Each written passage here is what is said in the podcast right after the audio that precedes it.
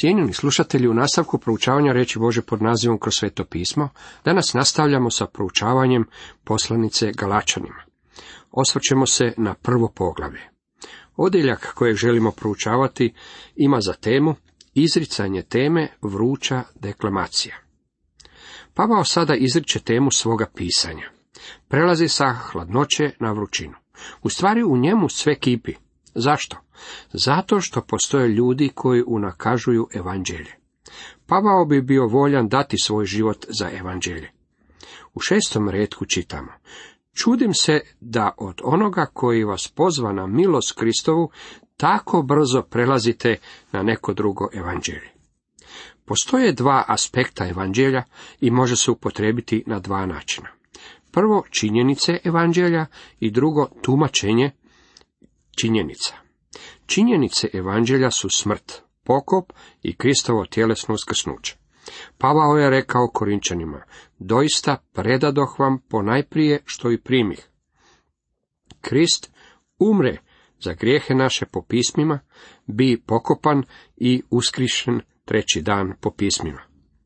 To su povijesne činjenice, evanđelje koje čitamo u 1. Korinčanima 15.3 i 4, koje nije moguće mijenjati. Ako niste iznijeli ove činjenice, onda nikada niti niste propovjedali evanđelje. Drugi aspekt evanđelja je tumačenje, interpretacija činjenica. One moraju biti prihvaćene po vjeri plus ništa.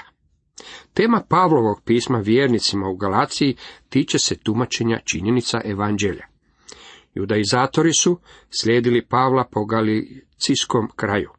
Oni nisu dovodili u pitanje činjenice evanđelja. Na koncu, jednom je prigodom pet stotina ljudi vidjelo gospodina Isa nakon njegovog uskrsnuća. Kad imate toliki broj ljudi u svojstvu svjedoka, onda ne hodate u naokolo niječući činjenice evanđelja. Hereza koje su oni propagirali ticala se tumačenja tih činjenica. Bili su vrlo rafinirani i zadavali su niske udarce. Govorili su ovako, je li brat Pavao došao među vas? Ljudi bi im odgovarali, da, došao je, propovjedao je evanđelje koje smo prihvatili, obraćeni smo, poznajemo Krista kao svog spasitelja i sada pripadamo tijelu vjernika. Judaizatori bi na to reagirali. To je predivno. Brat Pavao je točan do točke do koje ide, međutim on ne ide dovoljno daleko. Je li vam rekao da morate držati Mojsijev zakon? Nije, pa trebao vam je to reći. Da, morate se pouzdavati u Krista, ali također morate slijediti i Mojsijev zakon, ili u protivnom nećete biti spašeni. To je jedna od najstarijih poznatih hereza i prisutna je među ljudima još i danas. Time se dodaje ponešto evanđelju milosti, radi se i činjenju nečega umjesto da se jednostavno vjeruje nečemu. Radi se o vjeri plus nešto, umjesto o vjeri plus ništa. Svaki kult i izam ima za vas nešto što morate raditi kako biste bili spašeni. Zanimljivo je da je Pavao rekao tamničaru u Filipima, i čitamo u dijela 16.31, vjeruj u gospodina Isusa i spasit će se. Šimon Petar rekao je Sinedriju, dijela 4.12, i nema ni u kome drugom spasenja. Nema uistinu pod nebom drugoga imena dana ljudima po kojem se možemo spasiti. Krist je rekao apostolima da propovjedaju spasenje po evanđelju milosti. Nisu morali raditi ništa kako bi zadobili svoje spasenje, već su se morali pouzdavati u ono što je Krist već uradio za njih. Evanđelje isključuje sva djela. Pavao piše Galačanima i govori im, čudim se da od onoga koji vas pozva na milost Kristovu, tako brzo prelazite na neko drugo evanđelje.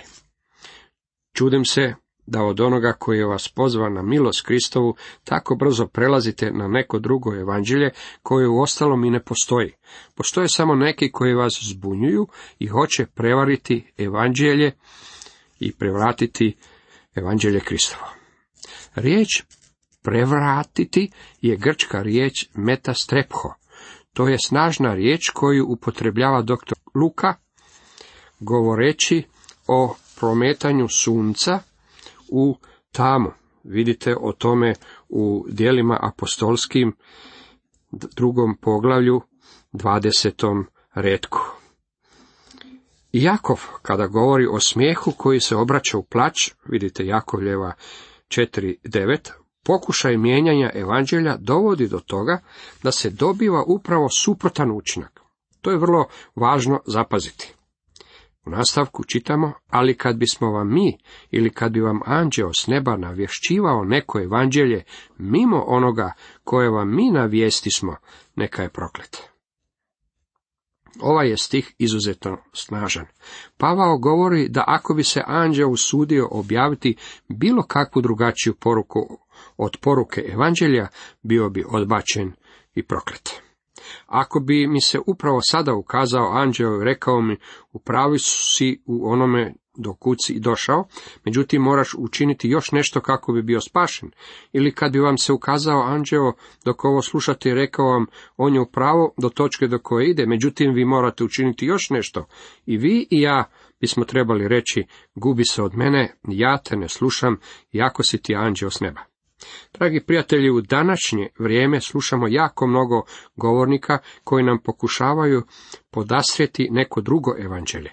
Oni vam možda izgledaju poput anđela, na koncu i sam Sotona je preobličen u anđela svjetla, a njegovi službenici prerušeni su u službenike pravednosti, kako to čitamo u drugoj Korinčanima 11. Poslušajmo dalje Pavla. Što smo već rekli, to sad i ponavljam. Navješćuje li vam tko neko evanđelje mimo onoga koje primiste, neka je proklet. Snažnim riječima Pavao govori. Navješćuje li vam tko neko drugo evanđelje mimo onoga koje primiste, neka je proklet. Dragi prijatelji, ja tu izjavu ne mogu učiniti nimalo snažnijom. Evanđelje isključuje sva djela. U poslanici Rimljanima 4.5 čitamo onomu tko ne radi, a vjeruje u onoga koji opravdava bezbožnika, vjera se uračunava u pravednost. Ja sam susreo već mnogo ljudi koji smatraju da moraju biti dovoljno dobri kako bi mogli biti spašeni. Neki dan mi je jedan čovjek rekao, propovjedniče, ja bih želio postati kršćanin. Trudit ću se biti malo bolji, a ako se unaprijedim, postaću kršćanin. Odgovorio sam mu, ako se unaprijedite, nikada nećete postati kršćanin. Jedina vrsta ljudi koje Bog spašava jesu bezbožnici. Gospodin Isus je rekao da nije došao pozivati pravedne, došao je pozivati grešnike. Razlog zbog kojeg je to rekao je taj što nema niti jednog pravednog čovjeka. Čovjekova je pravednost nalik prljavim haljinama u Božim očima. Zakon nas optužuje i čini nas da ostajemo bez riječi prije nego što nas milost može spasti. Poslanici Rimljanima 3.19 nam je rečeno. A znamo što god zakon veli, govori onima pod zakonom da svaka usta umuknu i sav svijet bude krivac pred Bogom. Pravi problem nije u tome što bi ljudi željeli biti dovoljno dobri da bi bili spašeni, već je problem u tome što nisu dovoljno loši da bi bili spašeni. Čovječanstvo odbija prepoznati svoje izgubljeno stanje pred Bogom. To je škripac u kojeg je čovječanstvo upalo. Judaizatori nisu nijekali činjenice evanđelja, da Isus umro i uskrsnuo od mrtvih. Ono što su oni nijekali bila je činjenica da je to dovoljno za spasenje. Oni su bili ustrajni u tome da morate držati zakon plus vjeru u Krista. Pavao nam poručuje da svaki koji pokušava miješati zakon i milost, neka bude proklet. Zašto? Zato što time izvrću evanđelje. Oni ne niječu činjenice evanđelja, već pogrešno tumače te činjenice, izvrću evanđelje. Poslušajmo što Pavle dalje kaže. Doista nastojem li ovo pridobiti ljude ili Boga? Ili idem li zatim da ljudima ugodim? Kad bih sve udilj nastojao ljudima ugađati, ne bih bio Kristov sluga. Riječ pridobiti znači učiniti prijateljem toga. U prvoj Solunjanima 2, 4 i 4.1 stoji ugoditi Bogu, kao kontrast sebi ili drugima. Propovjedanje evanđelja ne vodi k ugađanju izgubljenom čovjeku, niti jedan čovjek ne može udovoljiti i Bogu i čovjeku. Ako danas propovijedate evanđelje milosti, vjerojatno ćete upasti u nevolju, jer je to evanđelje Božje milosti koje grešnik mrzi. Mnogi nespašeni članovi crkve ne žele čuti poruku milosti, žele slušati poruku koja ugađa njihovom tijelu. Evanđelje milosti baca nas u prašinu i čini nas prosjacima pred Bogom. Po naravi, čovjek dobro reagira na legalizam. On misli da mu nije potreban spasitelj. Sve što mu treba je pomoćnik. Dragi prijatelji, tonemo već po treći put. Treba nam netko da nas spasi. Oni koji propovjedaju zakon su vrlo popularni. Ne tako davno slušao sam jednog propovjednika iz Južne Kalifornije na televiziji. S tehničkog i profesionalnog gledišta on ima jedan od najboljih programa. U njegovoj poruci govorio je o Isusovom dolasku na svijet, govorio je o Kristovoj smrti i uskrsnuću, međutim nije spomenuo da ljudi kojima se obraćao su grešnici i da im je potreban spasitelj. Zanemario je upoznati svoje slušateljstvo s činjenicom da je Isus umro za njih i da se moraju pouzdati u njega kako bi bili spašeni. Umjesto toga govorio je o predanju. Pozvao je ljude da posvete svoj život Kristu. Budimo iskreni, dragi prijatelji, Krist ne želi vaš stari život jednako kao što ne želi niti moj. Mi nemamo ništa što bismo mogli predati njemu. On želi učiniti nešto kroz nas danas, kad bismo barem to mogli naučiti. Bog od vas čak niti ne traži da živite kršćanskim životom. U stvari, vi taj život niti ne možete živjeti. Bog od vas traži da On može živjeti kršćanski život kroz vas. Poslanica Galačanima uči nas tome. Međutim, kao prvo moramo doći Kristu, kao grešnici i biti spašeni. Naše crkve su danas prepune ljudi koji nisu spašeni. Znate li zašto? Nikada nisu došli Kristu i primili ga kao spasitelja. Oni osjećaju da imaju nešto što mogu posvetiti njemu. Vi nemate ništa što biste mogli posvetiti njemu, dragi moji prijatelji. On želi predati nešto vama. On je onaj koji je umro i on se nalazi na strani koja nešto daje. U Rimljanima 6.23 čitamo, jer plaća je grijeha smrt, a dar Boži jeste život vječni u Kristu Isusu, gospodinu našem. Stvar je tako jednostavna. Jeste li prihvatili gospodina Isa Krista kao svog spasitelja? To je ono što je važno. Čovjekovo svjesno svjedočenje o zakonu i zakonsko presvjedočenje vodit će dijelima. Čovjek vapi kako bi kompenzirao činjenicu da ne čini dovoljno. On nastoji dovesti u ravnotežu svoja dobra djela sa svojim grijesima i imati dovoljno na pozitivnoj strani jednadžbe kako bi bio spašen. Apostol Pavao, sjećate se, pokušavao je to učiniti. Imao je mnogo pozitivnih strana, međutim jednog dana je došao Kristu. Tada je rekao, ono što je za mene bio dobitak, postalo je gubitak, a što je bio gubitak, postalo mi je dobitak. Sveti duh svjedoči danas za milost. To je presvjedočenje evanđelja koje vodi k vjeri. U stvari, zakon nijeće čovjekov pad, u takvom je položaju bio Kain. Milost priznaje čovjekov pad, kao što je Abel učinio kad je prinio svoju žrtvu Bogu. Sada smo došli do novog odjeljka koje se bavi apostolom Pavlom osobno, njegovim iskustvom u Arabiji, njegovim iskustvom s apostolima u Jeruzalemu i njegovim iskustvom u Antiohiji s Petrom. Time ćemo doći do prve poslovice drugog poglavlja. Pavlovo iskustvo u Arabiji. Obznanjujem vam, braćo, evanđelje koje sam navješćivao nije od ljudi. Pavao još jednom izjavljuje, kao što je to rekao u Galačanima 1.1, da je on apostol postavljen od Boga. Kad kaže obznanjujem vam, time želi reći podsjećam vas. Od ljudi trebalo bi biti po ljudima. Evanđelje koje je propovjedao Pavao nije primio od ljudi. Judaizatori ne samo da su dovodili u pitanje Pavlovu poruku, već su također dovodili u pitanje i njegovo apostolstvo. On nije bio izvorno član dvanestorice, već je kasnije pristigao u to društvo.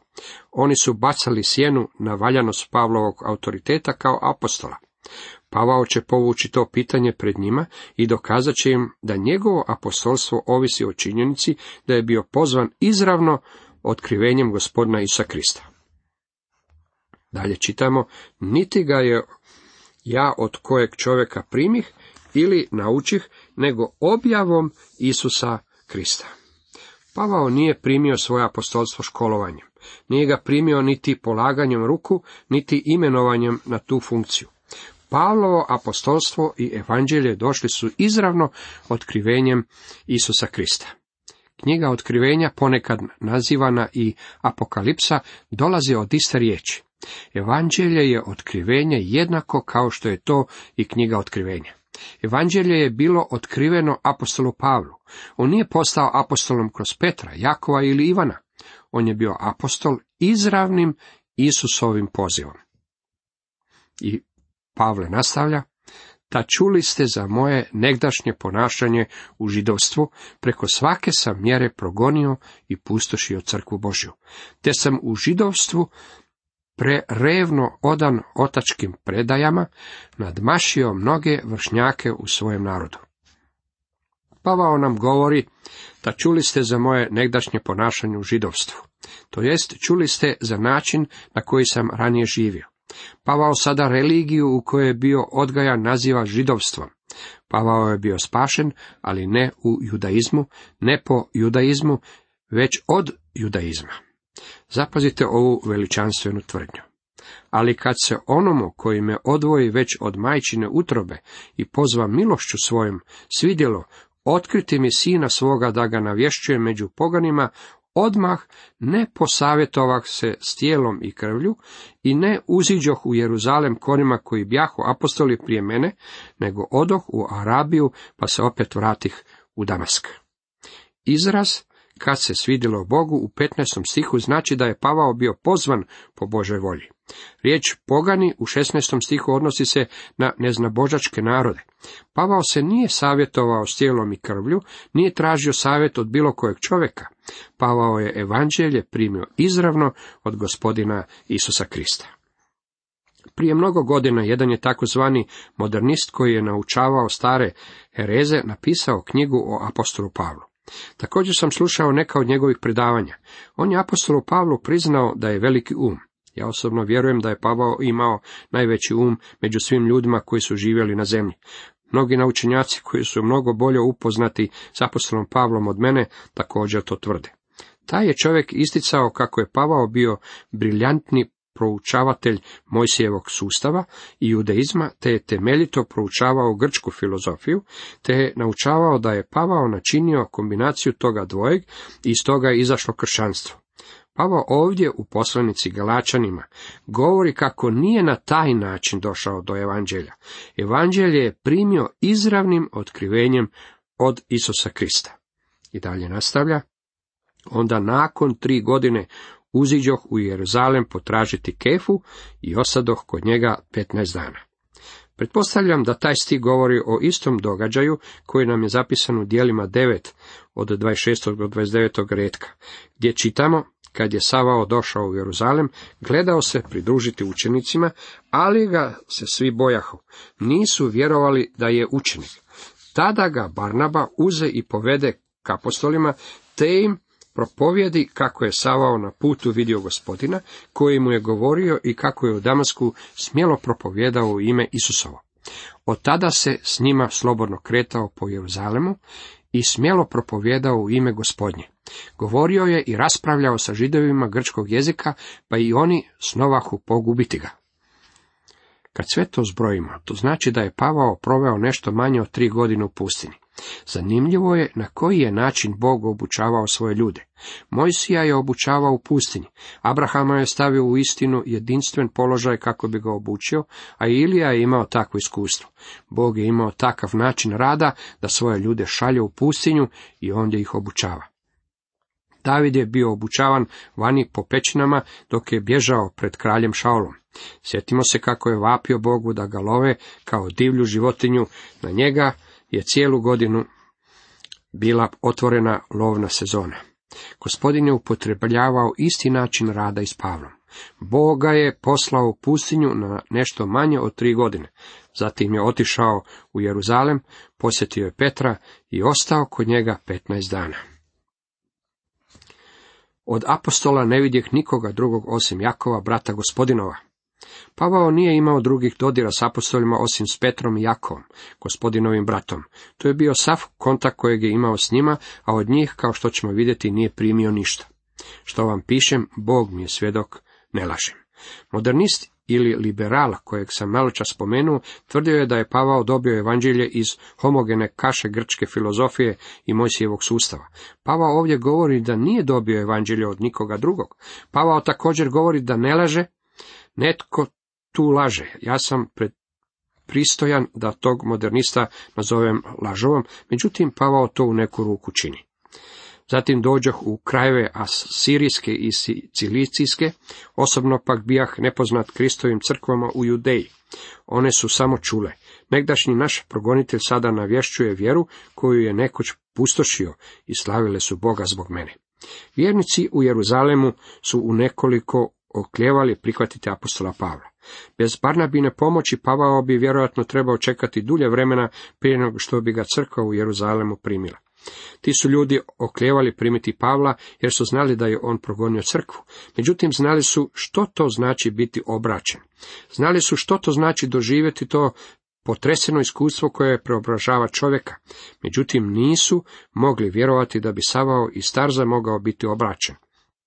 To im je izgledalo ne samo neprilično, već nemoguće. U stihovima od 21. do 24. Pavao govori o prvim godinama nakon obraćenja. Ja, dragi prijatelji, mislim da to nisu bile najsretnije godine Pavlovog života. Očito je da nam u sedmom poglavlju poslanice Rimljanima Pavao govori o nekom propustu u svom osobnom životu. Postojala su tri razdoblja u životu apostola Pavla. Pavao je bio oholi farizej, imao je veličanstveni um i bio je ekspert u Mojsijevom zakonu.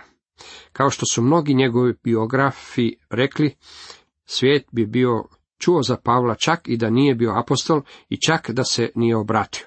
Mislim da u to uopće nema nikakve sumnje. Bio je izuzetan čovjek, međutim bio je oholi mladi farizej koji je mislio da sve zna.